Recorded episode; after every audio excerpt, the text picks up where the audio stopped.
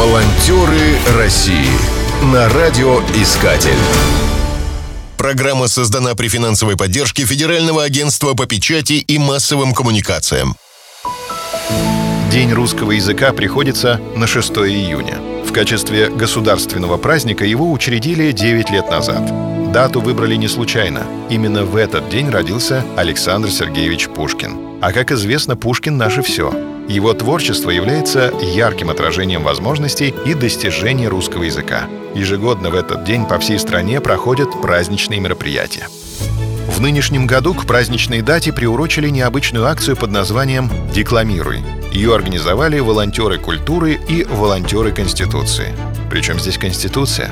Главной задачей этого движения была помощь в подготовке и проведении голосования по поправкам в Конституцию.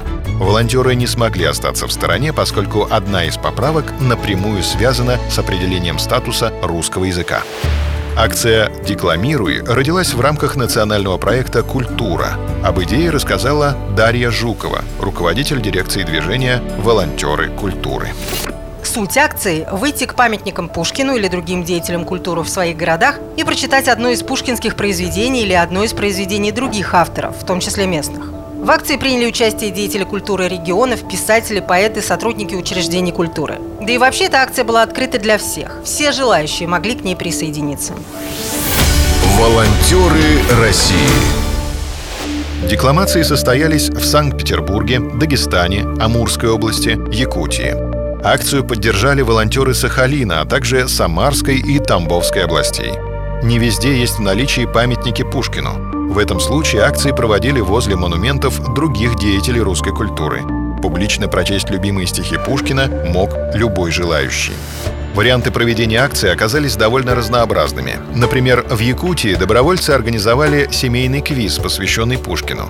Квиз — это соревнование, участники которого должны как можно быстрее ответить на вопросы. В связи с пандемией квиз провели в онлайн-формате. Поскольку на Сахалине ситуация с коронавирусом была более благополучной, детскую викторину по сказкам Пушкина провели очно. В некоторых городах состоялись мастер-классы чтецов. Их помогали проводить артисты местных театров. Акция «Декламируй» позволила привлечь внимание к историческим местам, связанным с творчеством выдающихся русских писателей и поэтов. После завершения мероприятия волонтеры приняли решение заняться восстановлением памятников, требующих реставрации. Волонтеры России на радиоискатель. Спешите делать добро.